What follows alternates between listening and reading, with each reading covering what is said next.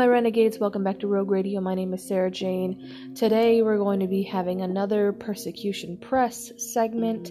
I feel like it did really good the first episode, so we're gonna go start another one. So stay tuned.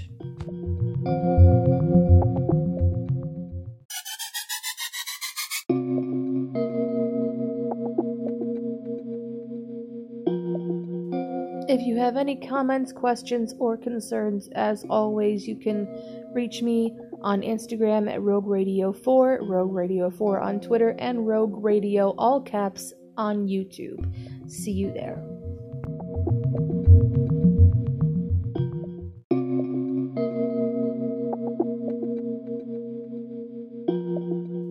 A shout out to the people listening in the Philippines. I am so grateful and so happy that you have decided to join the Renegade family, and I hope that you continue to listen.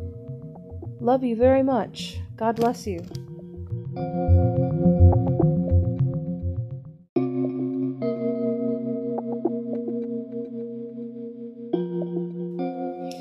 Now, today, I actually found a news segment on persecution in the Philippines, and I feel like it's only fair to talk about that one first, just because, for one, Philippines is the new country that is listening, and I want to be able to start doing some news segments from the countries that are listening.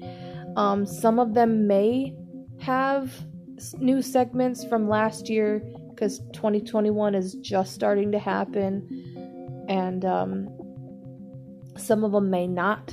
So if you have been left out, I'm terribly sorry. And like I said, if there is something that's going on in your country that you want to notify my listeners about, you are more than welcome to talk to me on my platforms on Instagram and Twitter and even YouTube. Thank you very much. Anyway, let's get into this story in the Philippines.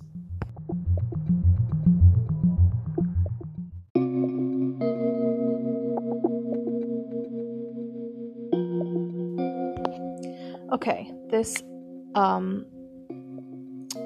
this article comes from Persecution.org, and it says, Philippine priest targeted for helping indigenous people. International Christian Concern, a Catholic priest has been targeted by the Philippine military for helping Lumads, the indigenous people who often fall victim to land grabbing and extrajudicial killings by the government.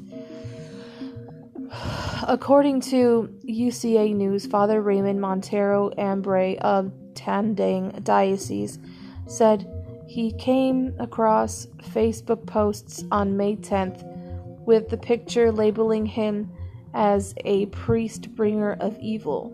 The Lumads were the largest indigenous group in the Philippines.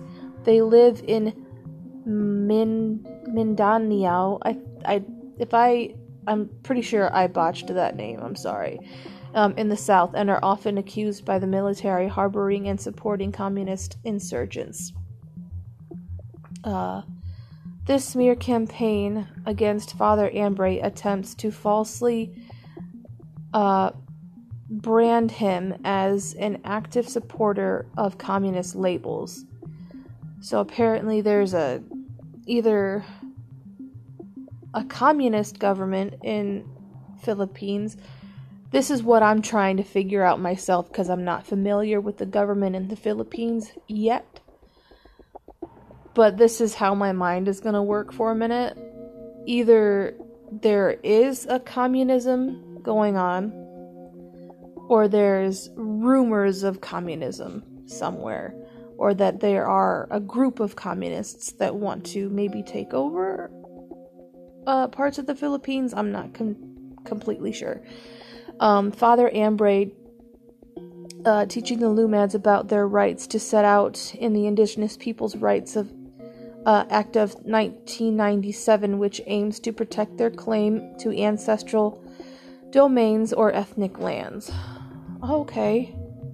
That's interesting because, like, if they're... So basically, it's an inherited land. This Indigenous Peoples' Rights Act, which aims to protect their claim to ancestral domains or ethnic lands. The law says that no Indigenous people can be relocated without their consent. So the people who are tied to that land ancestrally through a bloodline that is, they like inherited that land through whatever family bloodline that they have that right through blood to stay there in that land. That's incredible. That's kind of prophetic. I like that. I like that they have that right. That's really cool. In a social media post, Father Ambre said, the education I equip them with is so they can assert their rights. The help that I am offering them is small when compared to the enormous scale of their fight. Yet I am being accused of being an influencer or manipulator of them. So he's basically being accused of manipulating the indigenous people by telling them what rights they have to the land.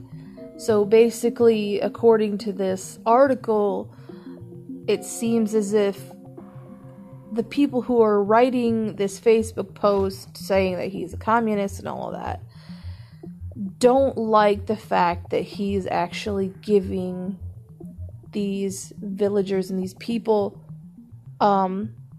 information on their actual rights so that they don't get taken advantage of. His efforts, according to him, were not political but theological in nature. As a priest, I consider it my duty to bring the integral salvation bought by Christ on the cross among Lumads. It means leading them to their full potential as people or persons. It means dialoguing them or learning from them, he said. He believes that the Philippines military is behind the smear campaign on social media. Makes sense. They are trying to besmirch my work as ideological and reduce my apostolate with the Lumads as a front of C.C. or C.P.P.N.P.A. communist rebels, he added. That's the news for the Philippines. I really hope that everything works out for Pastor Ambre. Is that his name? I am very tired. I'm really sorry. I'm doing this at like midnight. I really wanted to get something out because I haven't been doing much. Yeah, his name is Ambre. I haven't posted in a while, so... yeah, I hope that he continues to do God's work in the Philippines and that he's able to inform the Lumads of their rights. That is really cool, what he's doing.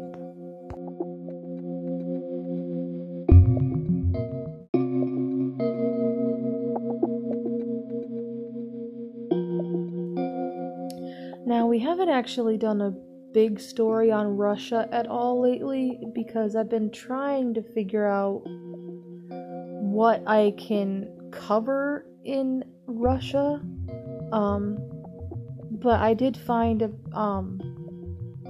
article on Persecution.com about something in Russia, so we're gonna look at that, so give me a minute. Armenia-Azerbaijan meeting in Moscow leaves unanswered questions. This happened actually not too long ago, the 15th of this month of January. International Christian Concern this week, the prime ministers of Armenia and Azerbaijan met in Moscow with Russian President Vladimir Putin to discuss the peace agreement between the two countries following their brief war last fall. I was not aware that there was even a war going on last year. Although Azerbaijani President Ilham Aliyev expressed optimism about the compliance with the peace agreement signed in November, Armenian Prime Minister Nikol Pashinyan expressed his concern regarding several unresolved issues that remain for Armenia. The issue at the forefront of many Armenians' minds is continued detention of Armenian soldiers captured by Azerbaijan during the war. Despite requests from the European Court of Human Rights, Azerbaijan has not released the identities nor information on the quantity of Armenian prisoners of war that it still holds. Additionally, there is mounting evidence that Azerbaijani soldiers have abused and tortured Armenian prisoners of war in direct violation of international law. The continued detention and reported abuse of Armenian prisoners of war speaks to the deep hatred that is present throughout this conflict. The oldest Christian nation of Armenia has long been threatened by Turkish aggression. Dating back to the takeover of the Ottoman Empire, ethnic Armenians have been continually targeted by the rise of Islamic Turkish nationalism in the region. The Turkish-backed attack on Armenia in September and the brutality that followed are a manifestation of its long history of animosity towards ethnic Armenian Christians. As part of the peace agreement, Russia has served as a peacekeeper between the two sides, overseeing the implementation of the agreement. 2,000 Russian troops have been deployed to Nagorno-Karabakh, Armenian Archdiocese. I can't pronounce it, I'm sorry, to ensure that hostilities have between Armenia and Azerbaijan do not start back up. It is expected that Russian presence in the Caucasus will continue to grow, potentially countering the presence of Turkey as a close ally of Azerbaijan. So I understand what's going on now.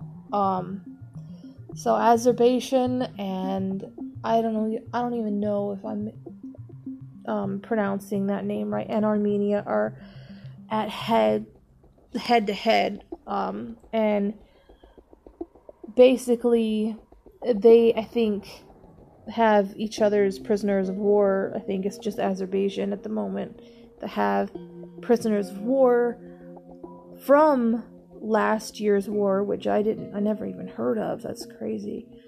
And they won't even disclose like how many prisoners they have taken. And since all of this has been kind of like smoothed over, they made peace, the war's over, they still want to hold that grudge and keep the prisoners tortured and captured from their home. And I don't find that at all okay. That just kind of leaves a bad taste in my mouth. Like, how can you make a peace treaty and how can you be at peace and end a war but still hold a grudge and keep prisoners from another country. I don't know how war works. I don't understand it. I don't think we need it, and I really hope that this peace does last, and I hope Russia is able to make it last for them.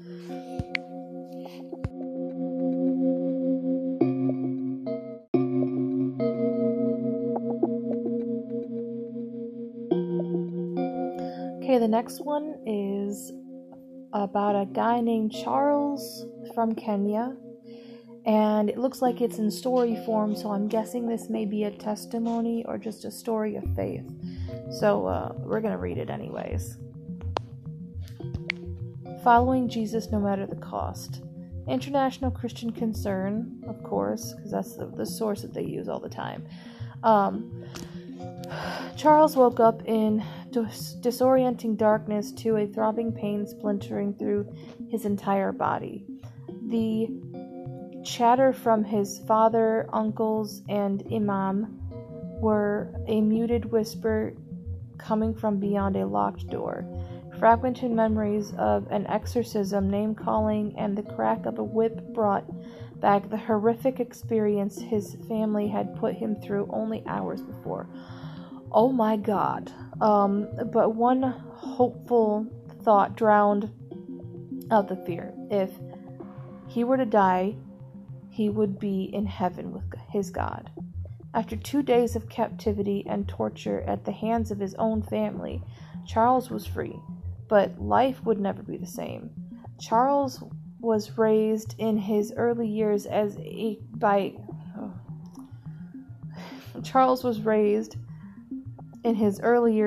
Christian parents who were killed in a car crash.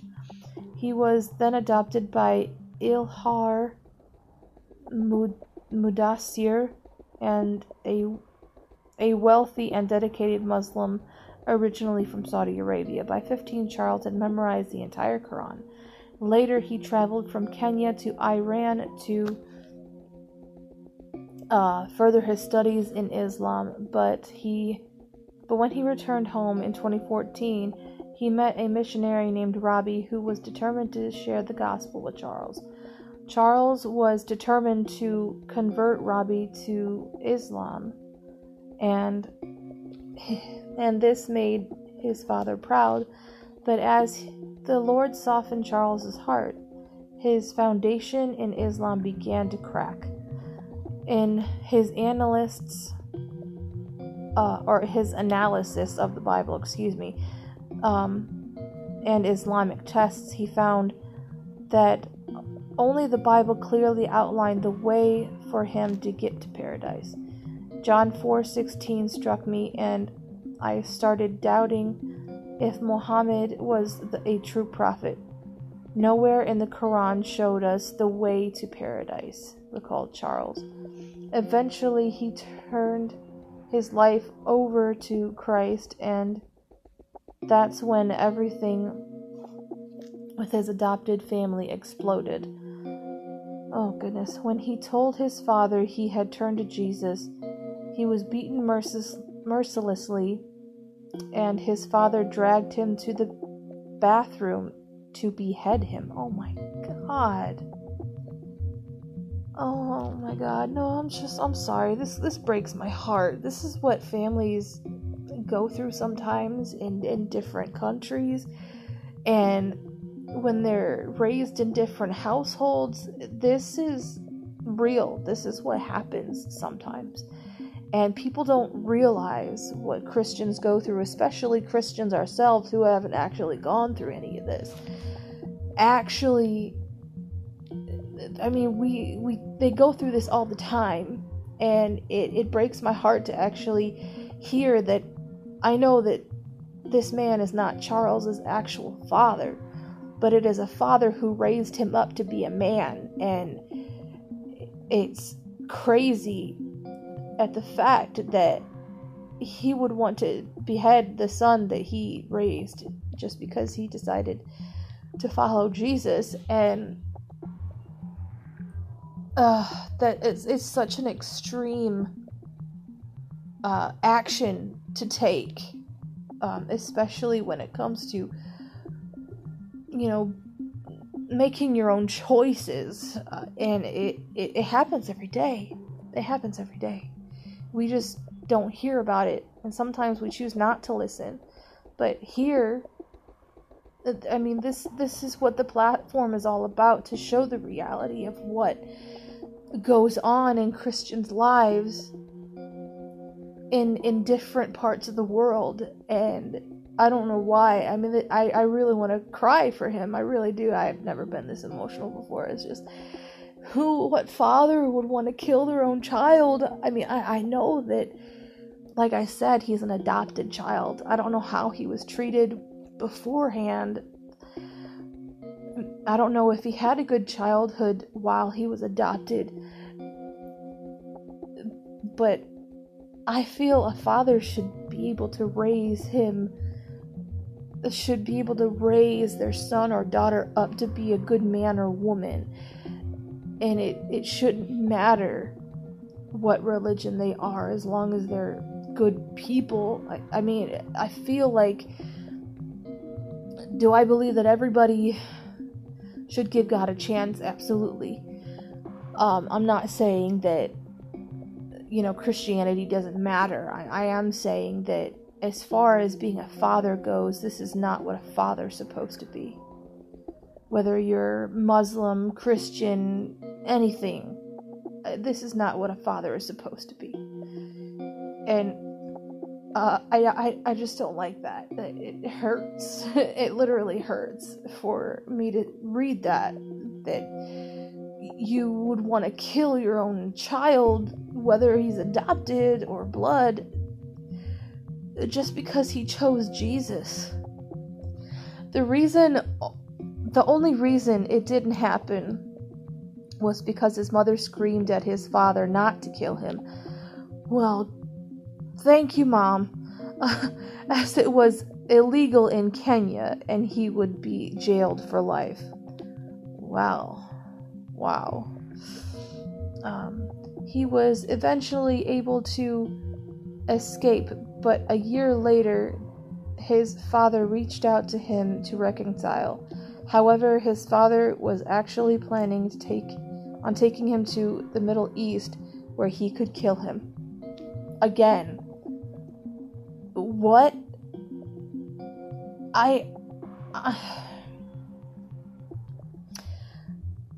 I'm not going to stereotype all Muslims as this. I have met incredible, beautiful people who are Muslim, and I will not say that all Muslims are like this. Absolutely not. There's one thing that a lot of Christians should learn about Muslims, is that they pray a whole lot more than we do to their God. And yeah, I mean, I've met some really beautiful, you know, Muslims, and I would call this Muslim extremist, what this father is doing, because it's so extreme to go out of your way to kill someone that you fathered up. Like I said, I mean, at this point, I feel like if you're a good father, you wouldn't want to kill your own son. Especially if he's blood. Especially if he's adopted. It doesn't even matter that he's adopted. It just matters what the father is doing. He's trying to kill his son. And it's not okay in any way, shape, or form, in any type of religion. I don't understand how a father can think that this is right in his own mind, that in order to make everything okay is to kill your son. I don't know. that's just evil. That's evil. That just makes him not a father. I just like... By God's grace, Charles' brother told him of his father's plan while he was on his way to the airport. After that, Charles didn't speak with his family for 2 years. I wouldn't speak to my family for the rest of my life. Goodness gracious. During this time, Charles had been praying for his father's heart to be softened by the Word of God. He agreed to meet his father one more time. He called to let his father know that he had forgiven him and that he agreed to see each other at a cafe. I wouldn't have gone alone with him, honestly. But anyway, just after a few sips of his coffee, Charles' stomach began to ache. He was poisoned. And a sinking feeling overtook him. He realized that he had been poisoned. He rushed to the restroom and began to vomit violently. Soon after, he passed out, and a good Samaritan brought him to the hospital.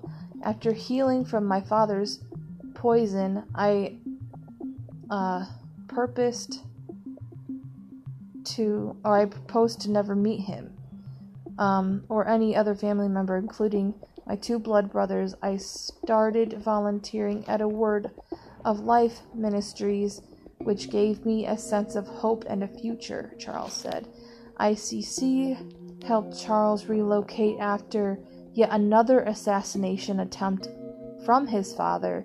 After narrowly escaping death numerous times, Charles is now working full-time as an evangelist to Muslims in one of Kenya's most fundamentalist neighborhoods.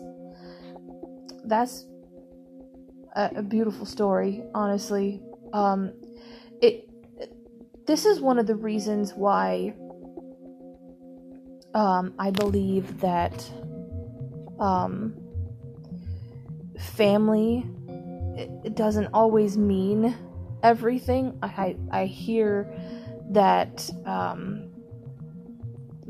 saying all the time, that family is everything and you're nothing without your family, but the thing is that you can't say that with a dysfunctional family. You can't say that with a family that is emotionally and physically abusive or even murderous in this case. I feel like that's one of the reasons why we gravitate to people who appreciate us and love us unconditionally, despite where we're at in our life. Those friends that just are tied to your soul and is so good for you and has a good purpose for you and for your life and in your life, and that's what we call tribes. I like to say blood may fail, but the tribe will always prevail, meaning if your bloodline has failed you in any way, shape or form, whether it's traumatized you, hurt you, physically abused you, anything like that, there's always a way of God making up a new family that may not even be related to you, but acts like a family and supports you and raises you up. And, that's what a lot of people need to realize, is that just because people say that family is everything, it doesn't always apply to everybody. And though I know it probably broke Charles's heart to leave his family, but I do know that he is learning that God is replacing his old family with a new one. And he is going to grow and blossom from this. And goodness, prayers to you, Charles, honestly. I admire you a lot and your endurance. You're doing so well in God's kingdom, and God bless you, seriously. I'm emotional just by reading that, and oh my goodness. God bless you.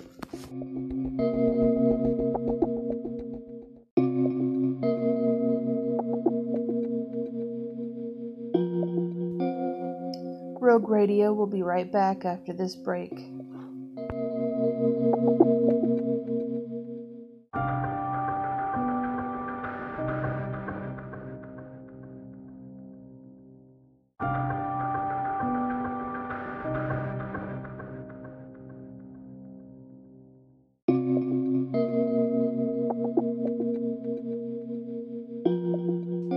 This one's actually from Canada, and Canada is one of my top listeners. And I never actually expected Canada to go under a little persecution. I would say it's harassment, because that's what it says, but I mean, persecution comes in all degrees and all shapes and forms. So we're going to read this in a minute. Like I said, I just never expected Canada to go through something like this, or people from Canada go through like this, through something like this. Sorry, but because I always feel like Europe and the like America and certain places in Canada and all that stuff, they're very domesticated and they're more tolerant to religion, but you know, things, what's wrong with me? I'm too tired to even talk. Anyway, let's just get into it, sorry. China harasses Canadian Catholics from Hong Kong. So, this happened last year in 2020, on October 30th, on Halloween. Interesting. Beijing has extended its surveillance and harassment to anyone residing in other countries who is considered anti-China. In a webinar held yesterday, a Canadian priest originally from Hong Kong shared how the Chinese government mobilized protesters to harass his church. In the October 26 webinar, titled Mao vs God, State Control of Churches in China Under Z, held by Cardus Religion Religious Freedom Institute. Father Richard Su told the audience that the Chinese authorities are interfering religious activities in Canada as they have organized groups of people to surround his church and sent people to take picture of his parishioners during Mass. Father Su is an immigrant from Hong Kong to Canada who has been vocal in supporting democracy and freedom after Hong Kong's Umbrella Movement took place in 2014. Last summer, his church often held ecumenical prayer. I'm pretty sure I botched that word. Prayer meetings for Hong Kong people. To his surprise, one Sunday in August, his church's parking lot was packed with people who were waving the Chinese national flags, looking for them. He believes that they were mobilized by the Chinese consulate in Vancouver. The sight frightened nearby neighbors, so the police was called in to safely escort Father Su to his parishioners out from the church. The following Saturday, a stranger visited his church and took a picture of everyone's faces. To him, it is something that he did not expect to see in Canada. Suddenly, when you are surrounded by people who are threatening you, it becomes very unsafe.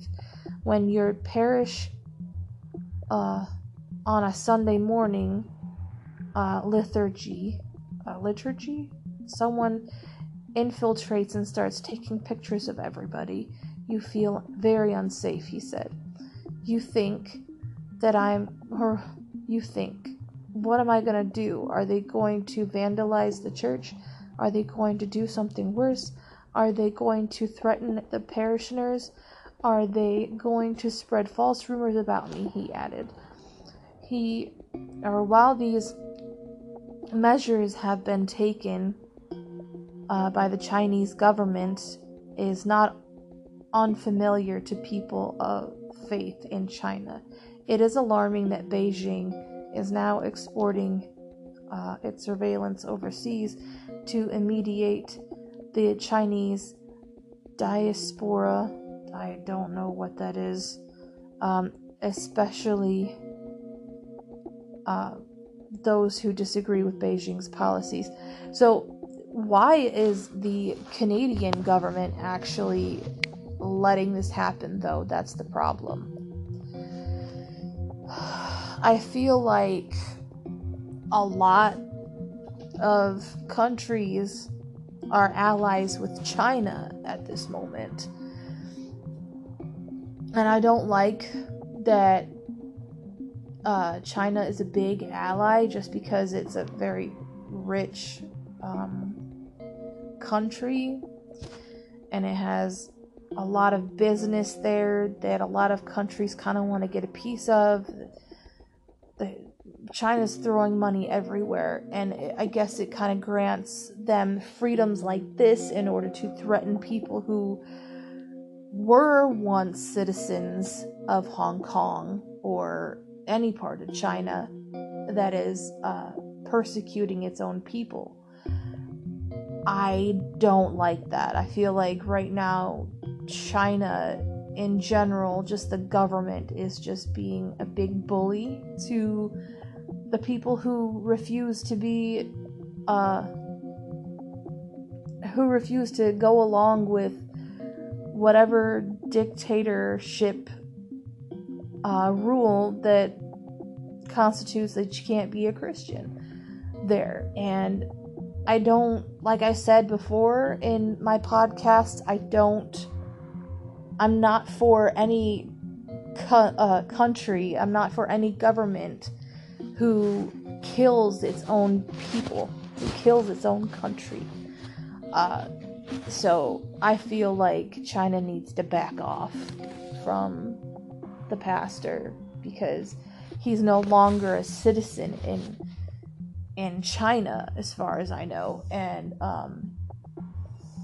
you can't just go into another person's home, or you can't just go into another person's country that they live in and try to threaten them.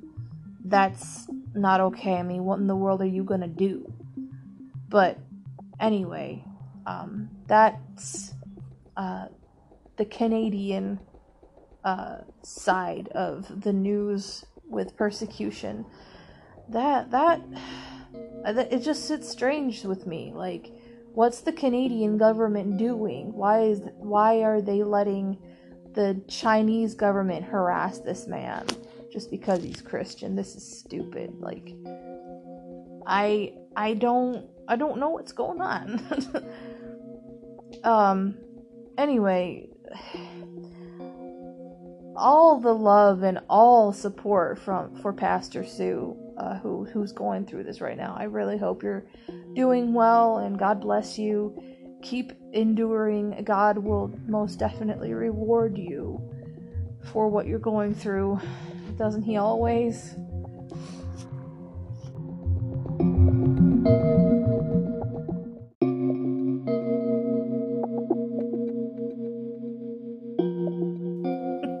Okay. All y'all Biden supporters are gonna get mad at me, but I don't really care. So, for the heck of it, for the fun of it, honestly, decided to look up persecution news in the United States. And here is what I had to look forward to reading. So here we are. Alright, it says, fight for international religious freedom likely to continue under President Biden.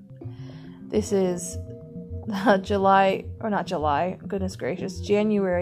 12th, 2021 for the United States, the ICC, International Christian Concern, as the United States moves from the Trump presidency to the Biden administration. Speculation circulates among various stakeholders about what the Biden team will set as priorities for the nation, while several domestic and international policy positions will see dramatic change. Several policy experts believe that the Biden team will continue to build on the international religious freedom legacy of the Trump administration. Gayle Manchin, who serves as the chair of the U.S. Commission on International Religious Freedom, USCIRF,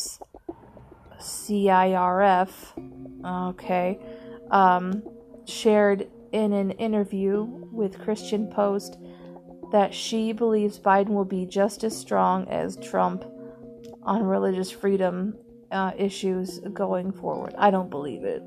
Let's just keep listening. The commission serves as a watchdog organization on international religious freedom conditions around the world and advises the executive branch and Congress on matters pertaining to persecution and religious freedom internationally. Chair Manchin is the wife of Senator Joe Manchin of West Virginia and former First Lady of the state. USCIRF is a bipartisan commission established by the United States Congress and often models the bipartisan side of American politics. Others have speculated that Biden administration will shift from the Trump administration's approach. Some voices have been called for USCIRF as the Office of International Religious Freedom at the Department of State to be ended, or at the very least diminished in their roles. They have argued that the movement as a whole has not accomplished anything meaningful since the International Religious Freedom Act of 1998, which founded both USCIRF and the State Department offices. In reality, these claims are baseless and ignore countries like Sudan and many others, which have made major changes in their domestic religious freedom space to move their governments away from oppressive policy to greater individual freedoms in religious disposition. The Trump administration pioneered the annual ministerial to advance religious freedom, as well as International Religious Freedom Alliance. The administration also worked very closely with civil society on a weekly basis through the International Religious Freedom Roundtable. While Biden administration will make some changes, it is likely that the work of Trump administration will serve as the grounding for further advancements in religious freedom around the world. Let me just say that again, okay? Because I don't think all of y'all Biden supporters heard what that last line said, okay? It is likely that the work of the Trump administration will serve as the grounding for further advancements in religious freedom around the world. Listen, I could sit here and find sound clips of Joe Biden saying the nastiest things about Christianity. But honestly, I'm at the point where if it's Trump, Biden, or even, I don't know, Oprah, God, no, I hope not Oprah. Why did I say that? That's so stupid. No, not Oprah. I don't care who is in office. That's what I'm trying to say. I don't care who is in office at the moment. If they serve God and that they are giving people the freedom that they deserve with their religion, then that's cool. Because I will not stop, whether or not it becomes illegal to speak out against homosexuality and all that stuff. We already see that happening in California. As long as I get to speak and speak about God and speak about the news of what's going on, I don't care. I already have talked about it so many times, about the intentions of what I believe that Joe Biden is preparing himself for office. And I honestly don't think it's just him that has plans of evil doing. I know that sounds like he's a villain, but I don't feel like Biden has any intention, any good intention to help the American people. Any man who says, hey, I like it when kids rub my hairy legs and jump on my lap, you honestly don't think that that's not weird? Listen, I don't like that. I don't like that at all. That's just not okay to me. I just want a man of God in the Oval Office. And we got Trump. And yes, I believe he's a man of God. And as far as the inauguration, we don't know what's going to happen yet. We don't know what's going to happen, but Joe Biden is saying that he's going to make some changes to religious freedom. What kind of changes are those? Honestly, don't make any changes. Let our religion be our religion. Let us believe what we want to believe. I like to read an article and really look at what is being said. They said Joe Biden may make some changes. Okay. What are those changes? Okay, maybe the foundation that Trump has made, which I'm really hoping that it is strong enough to where Joe Biden won't be able to change too much. But we are in 2021, and to be honest, I feel like 2021 is this wildcat prowling in tall grass, preying on us, waiting for us to be at our weak point, and then this year will basically rear its ugly head. I feel like it's that silent but deadly sort of year, and I don't know. I do want to have hope for this year. I definitely do. But I also know that 2020 left a pretty big dent in us that damaged the whole world. And it will take a miracle to fill that dent and fill that hole. Because people have died, whether from COVID-19 or riots. It's not okay. And I don't want a man like Joe Biden to be sitting in the Oval Office. I can't see a future with Joe Biden. I just can't. I can't. But, whoever ends up being in the office, I know God has us. but I will not stop talking. I will not stop talking about what Christians go through on a daily basis. I will not stop talking about that. This has been Persecution Press. I'm gonna go to bed. Thank you for listening. Love you guys.